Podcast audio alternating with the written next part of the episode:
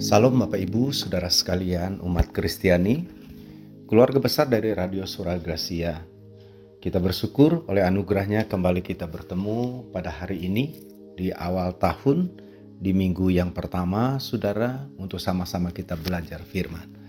Saudara, mari kita mau berdoa lebih dahulu sebelum kita mendengarkan firman Tuhan. Tuhan Yesus gembala kami yang baik, kami bersyukur buat segala anugerah, kemurahan yang Tuhan berikan bagi kami. Kami sungguh menyadari kalau kami ada sampai dengan hari ini semua karena kebaikan Tuhan, karena anugerahmu bagi kami. Tuhan, terima kasih buat saat ini. Kami akan dengar firman-Mu, kami siapkan hati kami dengan sungguh-sungguh untuk ditaburi oleh benih-benih kekal, yaitu firman Tuhan. Urapi hambamu Tuhan, untuk dapat menyampaikannya dengan baik, sehingga umatmu seluruh pendengar, mereka diberkati, mereka bertumbuh di dalam Tuhan, dan namamu dipermuliakan. Terima kasih Tuhan, kami serahkan waktu selanjutnya dalam tanganmu, beracaralah bagi kami saat ini. Di dalam nama Yesus, haleluya, haleluya, amin. Bapak ibu saudara sekalian pertama-tama saya mengucapkan selamat tahun baru bagi kita semua saudara dan saya tahu inilah anugerah Tuhan buat kita. Saudara-saudara, biasanya di awal tahun itu ada banyak orang, saudara, yang coba bertanya-tanya dan ingin mengetahui tentang apa yang akan terjadi di hari-hari ke depan. Saudara, hampir setiap tahun selalu ada saja orang yang bertanya sama saya tentang hal itu. Apa yang akan terjadi besok? Apa yang akan terjadi di dalam tahun 2024 ini? Saudara, pertanyaan-pertanyaan seperti itu sering kali ditanyakan. Secara pribadi saya mau berkata dengan jujur, saya juga nggak tahu, saudara.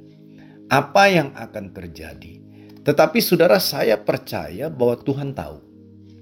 Dan firman Tuhan akan mengarahkan kita, menuntun kita, saudara, supaya kita berjalan di dalam jalannya Tuhan. Jadi artinya begini, apa pun yang akan terjadi di tahun yang baru ini, menurut saya kita tidak perlu terlalu cemas dan terlalu khawatir. Selama kita ada di dalam jalan Tuhan, Tuhan berarti ada bersama dengan kita. Tuhan berarti ada menyertai kita. Dan menurut saya, ketika Tuhan ada menyertai kita, apa pun juga yang terjadi, saya percaya hidup kita sepenuhnya tanggung jawab Tuhan. Nah, Bapak Ibu Saudara sekalian kasih Tuhan, memasuki tahun yang baru ini, saya memikirkan, merenungkan tentang kehidupan kita sebagai orang percaya. Bagaimana supaya iman kita, kepercayaan kita semakin kokoh, semakin teguh di dalam Tuhan. Saudara-saudara, dari pernyataan ini, saya mulai merenungkan ada besar kemungkinannya. Bahkan saya berani katakan pasti. Hari-hari ke depan bukan hari-hari yang tampak masalah Hari-hari ke depan bukan berarti hari-hari yang tanpa tantangan. Saudara bisa jadi akan terjadi dalam kehidupan kita dalam bermacam-macam bentuk tantangan itu.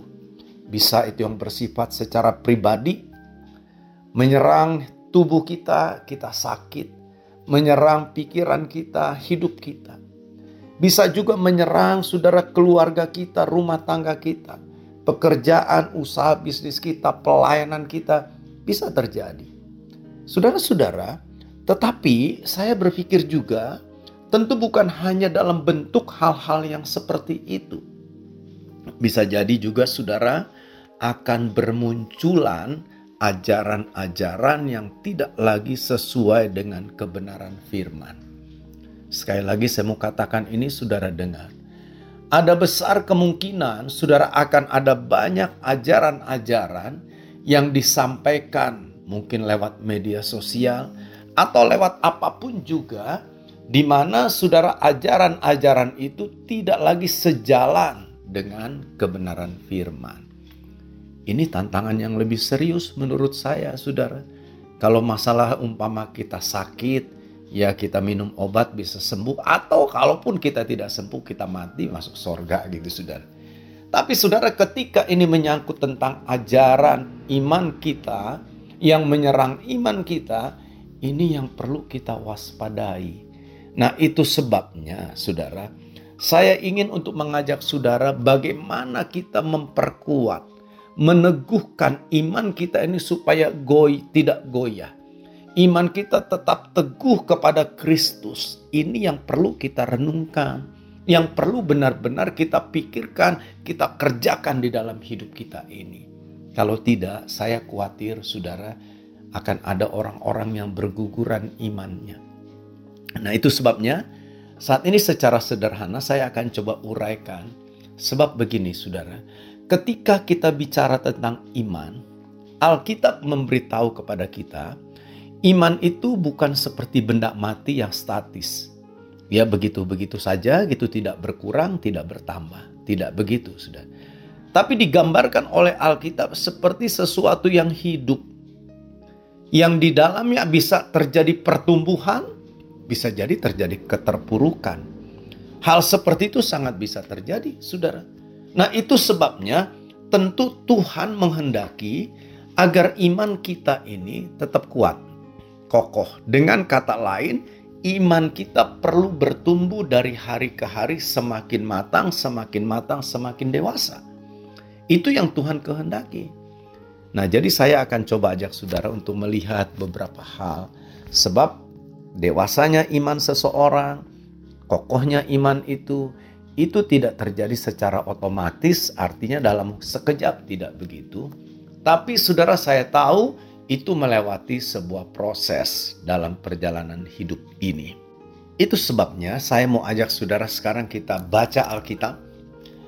Satu bagian yang Paulus tuliskan dalam kitab Roma pasal yang ke-10. Saudara di dalam kitab Roma pasal yang ke-10 mulai ayat yang ke-16 maka saudara di sana kita akan dapatkan adanya sesuatu yang luar biasa. Kita akan membaca mulai ayat 16 sampai dengan ayat yang ke-21. Tetapi untuk menghemat waktu kita saya tidak akan bacakan ini. Nanti saudara baca ya di rumah, saudara perhatikan kata-kata dari ayat-ayat ini. Saudara-saudara, apa yang bisa kita lihat dari ayat-ayat ini? Bagaimana supaya iman kita ini kokoh, bertumbuh terus.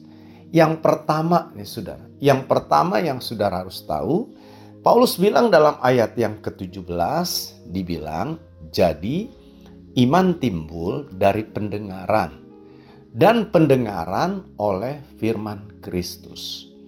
Saudara, iman itu akan timbul dibilang ayat ini dari pendengaran. Jadi saudara-saudara, pendengaran kita ini bisa memunculkan iman, menimbulkan iman dalam hidup kita. Tetapi saudara bukan sembarangan hal, bukan sembarangan suara yang kita dengar. Ayat ini jelas berkata bahwa yang menimbulkan iman itu adalah pendengaran akan firman Kristus.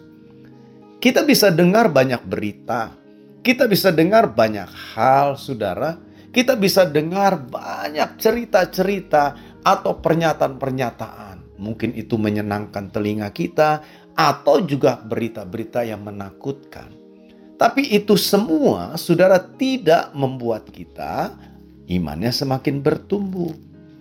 Jadi ayat ini menurut saya bukan ayat yang susah untuk kita mengerti. Sederhana sekali kau saudara.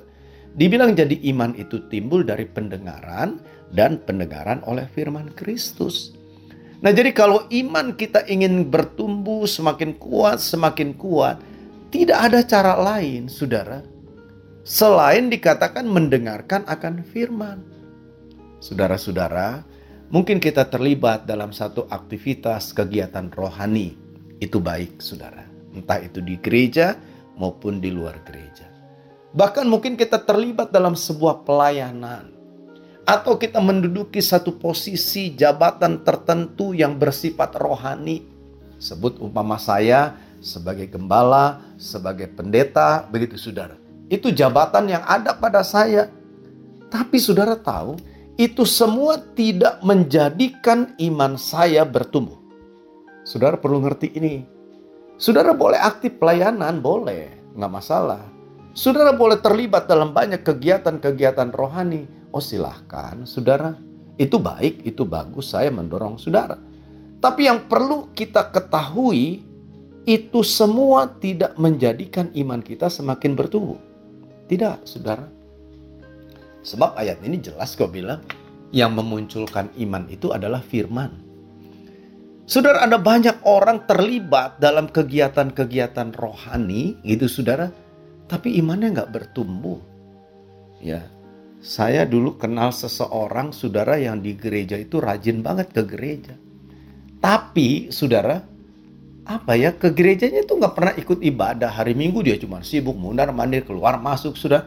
Tidak pernah mendengar firman gitu. Waktu khotbah disampaikan dia ada di luar dia sambil jajan di depan begitu sudah. Sampai saya pernah ngomong sama dia saya bilang begini kamu tahu nggak ada peribahasa yang berkata mati semut karena gula? Saudara itu kan satu peribahasa yang menurut saya artinya itu sangat menyindir. Di tengah-tengah kelimpahan gitu saudara ke, bisa mati gitu ya. Saya khawatir ada banyak orang-orang Kristen yang begitu. Aktif dalam kegiatan rohani tapi tidak pernah menyediakan hidupnya untuk mendengar firman. Hati-hati saudara, jangan sampai begitu ya. Sebab saudara aktivitas kita, kegiatan kita tidak dapat saudara memunculkan, mengokohkan iman kita saudara-saudara hanya mendengarkan firman. Hanya firmanlah yang bisa membawa kita untuk bertumbuh dalam iman. Nah, saudara, ada beberapa cara, memang cara kita mendengarkan firman. Yang pertama, saudara, kita bisa dengar firman seperti sekarang, saudara setel radio, saudara dengar uraian firman dari saya. Saudara bisa hadir di gereja. Kenapa sih kita harus hadir dalam gereja? Saudara untuk dengar firman. Salah satunya itu kan selain beribadah di dalamnya ada unsur firman yang diberitakan. Kita perlu hadir bahkan saya katakan harus hadir. Saudara ada orang bilang sekarang kan kita bisa secara online. Saudara-saudara menurut saya itu bisa secara online tapi pasti beda lah kualitasnya. Saudara-saudara pasti menurut saya pasti berbeda ketika kita hadir ya. Saudara-saudara kalau saya orangnya Umpama saya ingin katakan ada perlu nih sama saudara. Kadang-kala kan orang udah WA saja. Kalau saya sebenarnya lebih suka langsung bicara, mungkin saya telepon. Atau memang kalau dekat jaraknya bila perlu kita ketemu. Jadi saat itu saya langsung dapat jawaban, kita bisa ambil kesimpulan apa yang harus kita lakukan. Tapi kalau saya WA barangkali kebetulan saudara tidak sedang pegang handphone, tertunda satu jam, bahkan sampai sore, barangkali bisa sampai besok, saudara, kan saudara buang waktu. Ya. Nah, saudara-saudara, begitu juga dengan ibadah. Ibadah adalah sesuatu yang penting. Di dalamnya ada firman yang diberitakan, di situlah kita dengar firman. Dan saudara tahu, dengan firman yang kita dengar, iman kita akan muncul. Tapi tentu bukan hanya lewat ibadah, lewat khotbah-khotbah. Ada sesuatu yang jauh lebih penting. Kalau ibadah, katakan saudara, hari Minggu, oke, okay, seminggu sekali. Ada yang mungkin seminggu dua kali. Tapi saudara, tentu kita tidak cukup hanya seminggu sekali, saudara. Saudara mendengar firman bisa dilakukan dengan cara kita bersaat teduh. Istilahnya bisa bermacam-macam saat teduh atau apalah begitu saudara. Nggak apa-apa itu hanya sekedar istilah gitu ya. Tapi inti di dalamnya itu saudara, di mana kita duduk diam dengan Tuhan, kita berdoa, memuji Tuhan, kita baca firman Tuhan itu. Kita mulai renungkan firman itu. Nah, ini saudara yang harus ada dalam hidup kita. Saya mau bilang dengan serius nih, saudara. Saya heran kalau ada orang-orang yang mengaku diri sebagai orang Kristen, tapi hidupnya tidak punya waktu untuk bersaat teduh.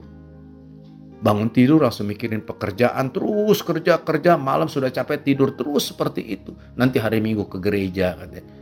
Saudara-saudara, menurut saya orang Kristen yang seperti itu bukan orang Kristen yang sehat. Aneh saudara kalau orang Kristen tapi tidak pernah bersaat teduh. Tidak punya waktu untuk bersaat teduh itu aneh untuk saya. Apalagi saudara kalau kita menyebut diri kita sebagai seorang pelayan Tuhan yang terlibat dalam pelayanan gereja, pelayanan di mimbar sebagai pemimpin pujian, pemimpin liturgi, penyampai firman Tuhan, atau apa pun juga. Aneh saudara kalau sampai kita nggak punya saat teduh. Saudara-saudara, saya khawatir Ada banyak orang-orang Kristen menjadi lemah imannya, bahkan pelayan-pelayan Tuhan berguguran. Kenapa, saudara? Karena imannya tidak kuat, tidak bertumbuh. Kenapa tidak bertumbuh? Sederhana saja, saya menjawab, tidak punya saat waktu saat teduh. Ada orang bertanya sama saya, apa sih pas saat teduh itu? Ngapain aja sih kita? Sederhananya saya bilang begini, kalau saya melakukan itu setiap pagi, saudara. Biasanya saya bangun sekitar jam setengah lima pagi atau paling lambat ya jam lima kurang seperempat begitu saudara. Ya kalau seperti sekarang apa hari Senin begini karena minggunya capek, saya harus pasang alarm saudara. Saya pasang umpama jam setengah lima pagi, gitu. dia bunyi ya saya bangun. Mungkin tidak langsung bangun, saya masih ya orang Cirebon bilang masih gelelengan sebentar saudara, tapi tidak pernah lewat dari jam lima. Saya bangun, saya ke kamar kecil saudara, setelah itu saya duduk, saya mulai berdoa. Terima kasih buat hari ini Tuhan. Tuhan sudah memberikan saya istirahat yang cukup. Nah biasanya setelah itu jam 5 pagi itu saya suka gabung saudara dengan grup pendoa para pendeta-pendeta saudara. Ada kurang lebih ya 20-30 orang lah. Lewat Zoom kita berdoa memuji bersama-sama. Nah selesai itu satu jam sampai jam 6. Saya lanjutkan tuh saudara saya baca Alkitab, saya mulai merenungkan apa yang saya baca, itu sudah. Saudara-saudara setelah itu baru saya berdoa kembali. Saya berdoa buat jemaat, saya berdoa buat gereja, berdoa buat istri anak saya, berdoa untuk keluarga saya, berdoa untuk kota di mana saya melayani dan sebagainya. Berdoa untuk orang-orang yang pernah berkata, Pak tolong doain saya, saya catat nama mereka, saya doakan, itu sudah Bapak Ibu, saudara sekalian, itu yang saya lakukan. Itulah saat teduh saya. Jadi saudara-saudara, saat teduh adalah saat di mana kita salah satunya mendengarkan firman. Lewat apa yang kita baca, Tuhan berbicara kepada kita, sudah. Dia sampaikan isi hatinya bagi kita. Dan saudara tahu, inilah yang akan membawa kita mengalami pertumbuhan dalam iman kita.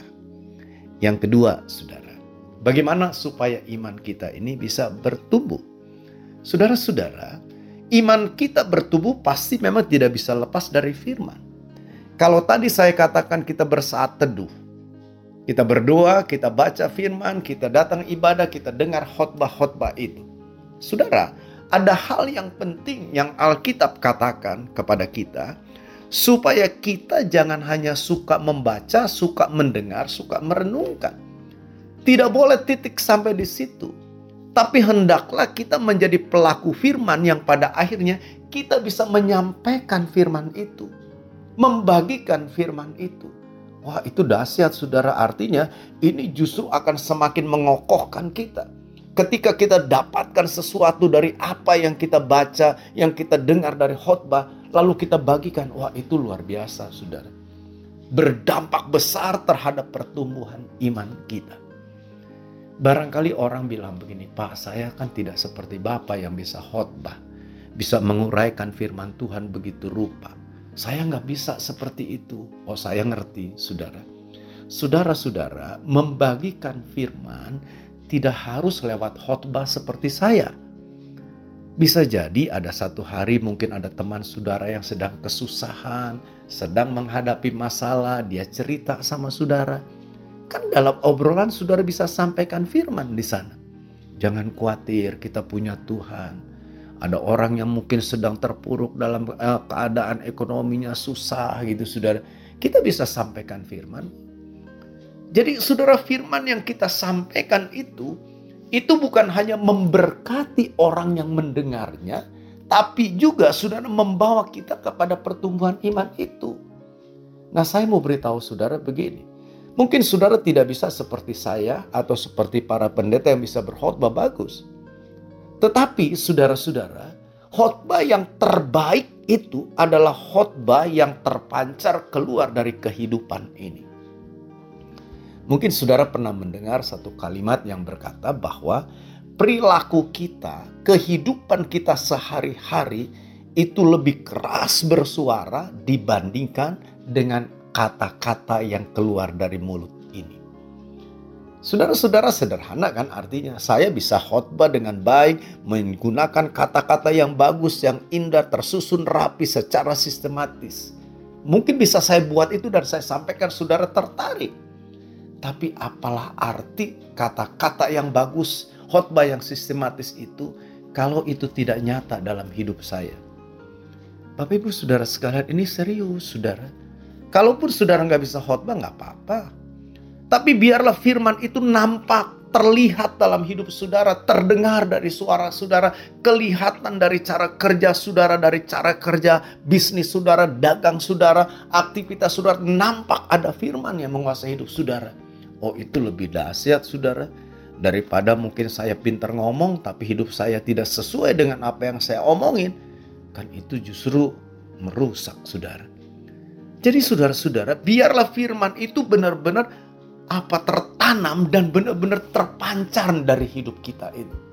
Nyata gitu sudah. Nah Bapak Ibu coba renungkan ini baik-baik. Saya rindu. Ini yang akan semakin membuat kita kuat. Tantangan apa pun yang kita datang akan menghadang hidup kita. Untuk saya nggak masalah. Dalam arti saudara sejauh kita kuat. Jadi bukan persoalan bukan wah berat sekali ini besar sekali tantangannya. Bukan. Yang penting kita punya kekuatan. Sejauh kita punya tenaga, punya energi, iman yang kokoh, yang kuat, tantangan sebesar apa pun kita bisa hadapi. Kan sama saja kalau saudara sedang sakit, lemes gitu saudara. Disuruh angkat beban yang mungkin beratnya hanya 10-20 kilo, wah kita sudah kewalahan, nggak kuat. Saudara-saudara, tapi ketika kita sehat, kita kuat, jangankan 10 kilo, 20 kilo, barangkali 50 kilo juga bisa kita angkat ya. Jadi persoalan itu bukan terletak pada berat kecilnya, ringan atau beratnya saudara masalah, bukan. Tapi pada kekuatan iman kita. Nah itu sebabnya mari saudara, biarlah firman itu benar-benar nyata dalam hidup kita. Orang melihat ada firman dalam tata cara kerja kita.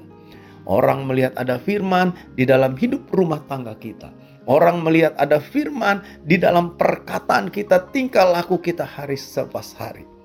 Itu yang harusnya terjadi. Ya. Jadi jangan lupa itu yang kedua ya.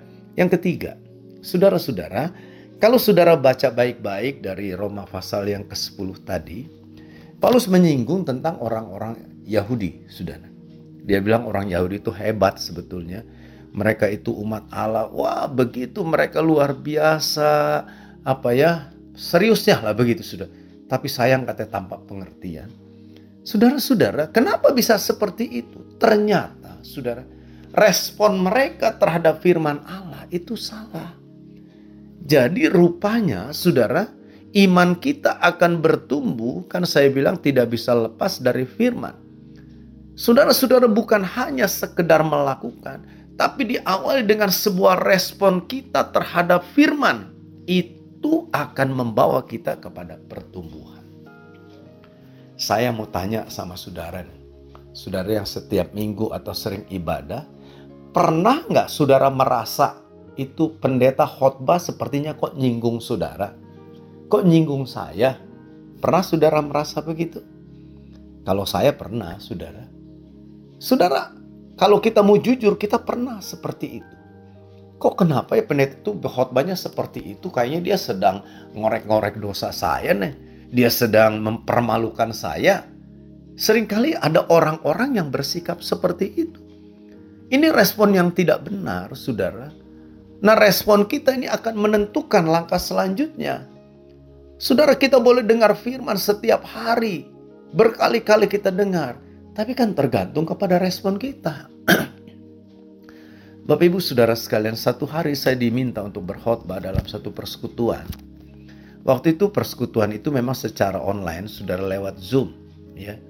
Saya khotbah, saya khotbah, saudara selesai khotbah ya sudah aminkan selesai ya sudah.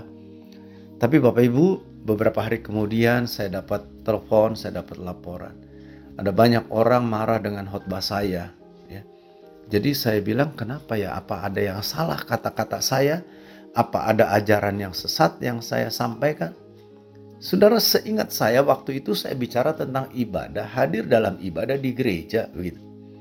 Tapi ada beberapa orang yang merasa tersinggung, Saudara, marah sama saya begitu. Dia berkata, wah itu si Pak Pendeta Ferry benar-benar mempermalukan saya, dia nyinggung saya, itu sih bukannya khotbah katanya. Saudara-saudara, saya bilang bukankah khotbah-khotbah bisa saja memang menyinggung kita. Tapi saudara respon kita akan sangat menentukan hasilnya. Kalau kita menganggap ah itu pendeta sentimen sama saya, dia tidak suka makanya dia khotbah seperti itu. Kalau itu respon kita, pasti nanti hasilnya negatif. Tapi bisakah kita berkata, kita merespon berkata amin terhadap firman Allah itu? Mungkin keras, mungkin gak enak didengar. Mungkin sepertinya menyayat kita, menelanjangi, mengorek luka kita, mengorek dosa kita. Tahukah saudara, khotbah-khotbah yang seperti itu kita butuhkan sebetulnya. Kalau kita hanya dengar enak yang menyenangkan telinga kita, wah kita ini anak kecil saudara yang Alkitab bilang cuma maunya disuapin, dikasih susu yang lembek-lembek gitu. Kita nggak akan dewasa. Iman kita justru akan mandek jadinya bahkan kita akan hancur. Tapi orang yang dewasa dia harus memerlukan makanan yang keras. Makanan saudara yang memang diperuntukkan untuk membawa pertumbuhan. Jadi respon kita terhadap yang mungkin katakan apa ya membuat kita tersinggung gitu Saudara itu bukti Tuhan mengasihi kita. Dia ingin supaya kita semakin kuat. Ya, saudara-saudara, dulu saya orang yang suka olahraga, ya. Saya suka ikut kegiatan-kegiatan olahraga. Biasanya saudara waktu saya tergabung dalam tim sepak bola itu saya dulu di Jakarta, saudara. Waktu pertama kan ya latihan masih ringan-ringan, tapi nanti semakin ke sana latihan fisiknya semakin berat, saudara, segala macam tekniknya juga begitu kan. Jadi kita lihat kenapa? Karena kalau kita cuma ya latihan yang biasa-biasa, hasilnya juga nanti biasa-biasa saja. Tapi bayangkan ketika kita mulai dilatih untuk masuk dalam latihan yang lebih berat, lalu kita ngomel, kita bilang wah ini pelatih yang gak bener dia nih, ingin menghancurkan saya, ingin mencelakakan saya. Saudara gagal kita itu. Jadi mari coba saudara renungkan ini sungguh-sungguh.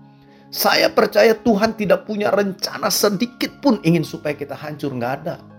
Dia ingin justru supaya kita kuat, kita kokoh di dalam iman kita. Itu sebabnya sering kali dia berikan firman-firman yang keras yang mungkin menguliti kita, membersihkan kita. Supaya apa? Supaya kita bertumbuh.